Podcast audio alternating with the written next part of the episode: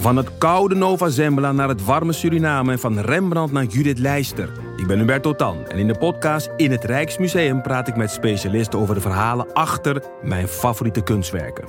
Nieuwsgierig? Beluister nu de nieuwe afleveringen. Je hoort mensen willen zeggen dat het boek beter was dan de film, maar wij van Boeken FM streven naar om de podcast beter te laten zijn dan het boek. Wij lezen de klassiekers die je nog niet gelezen hebt. We lezen de boeken die je heel graag wil lezen, maar waar je eigenlijk voor schaamt om in het publiek mee gezien te worden. We lezen de Libris-winnaars. Uh, we praten over de Nobelprijslariaten. Allemaal zoals je een etentje hebt. Dat je moeiteloos mee kan praten en dat het lijkt alsof je helemaal belezen bent. Wij zijn Ellen, Joost en Charlotte van Boeken FM en je kunt ons luisteren in je favoriete podcast-app. Hallo allemaal, dit is Charlotte van Relaas en deze week serveren we je een extra speciale aflevering met maar liefst twee verhalen. Ze komen van Talk of the Town, een project in Gent waarbij we samen met Curieus op zoek gingen naar twaalf verhalen uit de wijk. Tot en met eind september kan je ze allemaal beluisteren in een heuse podcast De Wandeling in Gent. Meer info via de link van deze aflevering en trek die stapschoenen dus maar aan. Broed je zelf op een project? Bij waargebeurde verhalen is Relaas je beste vriend en we staan altijd open voor een samenwerking. Geef ons hiervoor een seintje via onze socials. Maar eerst de prachtige verhalen van Loenies en Walid. Welkom bij Talk of the Town, duizend en één wachten. Luister mee naar allerhande wachtverhalen uit de buurt Sluizen, Tolhuis, Ham. En misschien helpt het jouw wachten te verzachten.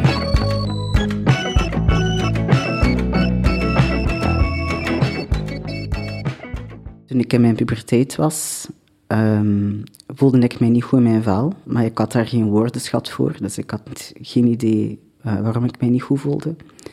Um, het was vooral het moment dat ik borsten kreeg, dat ik begon te merken dat ik ongelukkig begon te worden. Um, dat dat mij stoorde, dat dat, dat dat gewoon niet bij mij hoorde, die borsten. Maar ik kende het woord transgender nog niet, dus ik kon de link echt niet maken uh, met het feit dat ik trans was. Um, dus ik deed mijn best om daar gewoon zo goed en zo kwaad mogelijk mee om te gaan. Ik deed sport-BH's aan. Um, ik probeerde ja, um, om eigenlijk er vrede mee te krijgen, maar dat lukte niet. Toen ik ouder werd, heb ik zelfs op een bepaald moment een tattoo laten zetten en een piercing laten zetten. In de hoop dat ik ze daardoor leuker ging vinden. Maar ja, dat, dat, natuurlijk werkt dat niet. Um, het is eigenlijk maar door een zeer zware depressie te krijgen en door een scheiding te gaan, dat ik echt ben beginnen nadenken over mijn genderidentiteit. En tegen dan was ik al 30 jaar. Um, en na de scheiding, ja, ik moest mijn vriendengroep weer helemaal opnieuw beginnen. Dus uh, um, leerde ik nieuwe mensen kennen en die nieuwe mensen waren toevallig of niet vooral queer mensen dat ik mee in contact kwam. En dus ook trans mensen. En op een bepaald moment had ik het erover dat ik me eigenlijk echt verschrikkelijk voelde met mijn borsten. Ik weet niet meer hoe dat, dat ter sprake kwam, maar die persoon, um, die is niet meer in mijn leven, maar die zei mij van... Um, ja, weet toch dat je, als je wilt, kan je mastectomie laten doen.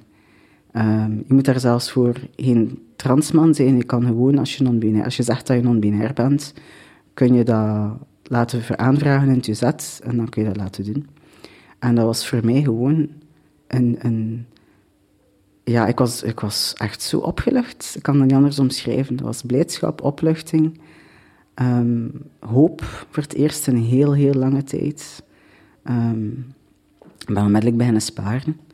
Um, heel, heel, heel gerecht beginnen sparen. Puur voor um, die operatie, want ik, ja, ik zat op een leefloon en ik had niet veel geld. Um, en ja, tegen, na drie, vier maanden ben ik er op een of andere manier geslaagd om dat geld bijeen te schrapen.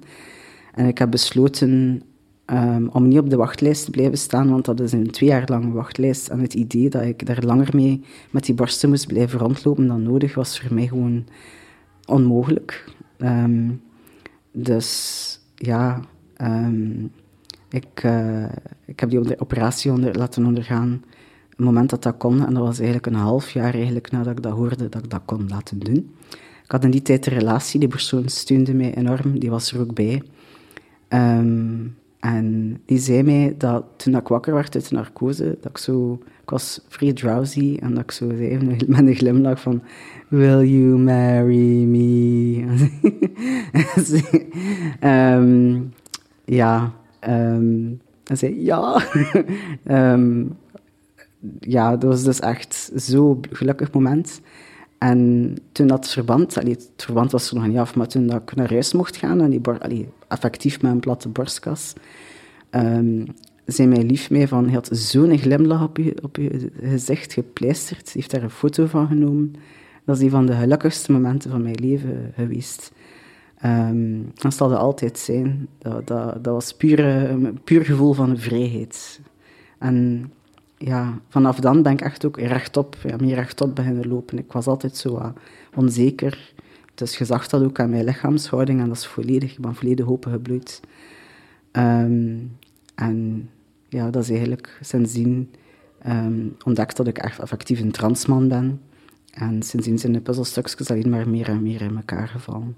En ik ben heel blij dat ik die stap heb durven nemen. Dat is de beste beslissing dat ik ooit heb genomen.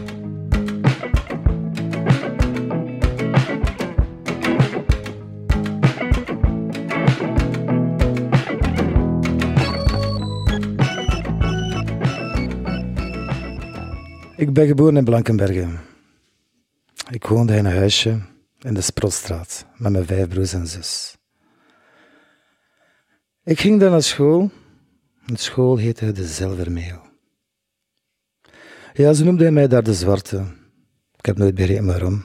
Althans, ik zie er toch niet zo zwart uit. Allee, ja, een beetje donker, maar. En eigenlijk had ik geen vrienden. Ik had wel een huisdiertje, een konijn. Dat was mijn beste vriend. En ik had ook een tweede moeder. Ja, ze heette Mariette. Dat is onze buurvrouw die achter ons woont. Hele wijze madame, die ook voor mij zorgde.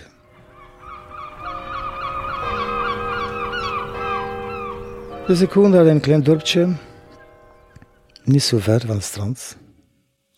En op 6 december kwam Sinterklaas morgens heel vroeg in het dorp. Hij ging in elke huisje een cadeautje geven. Dus elke jaar opnieuw, 6 december, stond ik heel vroeg op. Ik woonde in dat huisje niet op de eerste verdieping en ik kijkte door dat klein raampje. Maar keer op keer kwam hij niet langs ons. Ik heb nooit begrepen waarom. Is het omdat ik stiekem naar het Lunapark geweest ben? Of, of misschien omdat ik wat donker van kleur? Maar ik wist niet waarom. En op een dag, ja, ik was heel verdrietig. Ik was bij mijn buurvrouw Mariette, mijn tweede moeder noem ik haar. Ik ben bij haar geweest en ze zag dat meteen. Ze zei, wat scheelt er wel iets? Is er iets? En ik vertel het verhaal van, kijk ja, Sinterklaas passeerde iedere keer en jaar op jaar niet via ons huisje. Waarom? Ik heb toch niets misgedaan? Ze zei, Walid, ze nam haar hand zo op mijn schouder. Je moet daar niet mee inzetten. Dit gaat alleen maar over geloof, omdat jullie van een ander geloof zijn.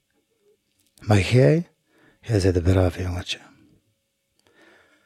En van sindsdien, elke 6 december ging ik naar Mariette en vierden we samen Sinterklaas. Hij mij elke jaar cadeautjes jaar op jaar, zelf tot nu. Iedere keer als 6 september passeert, moet ik aan die moment denken.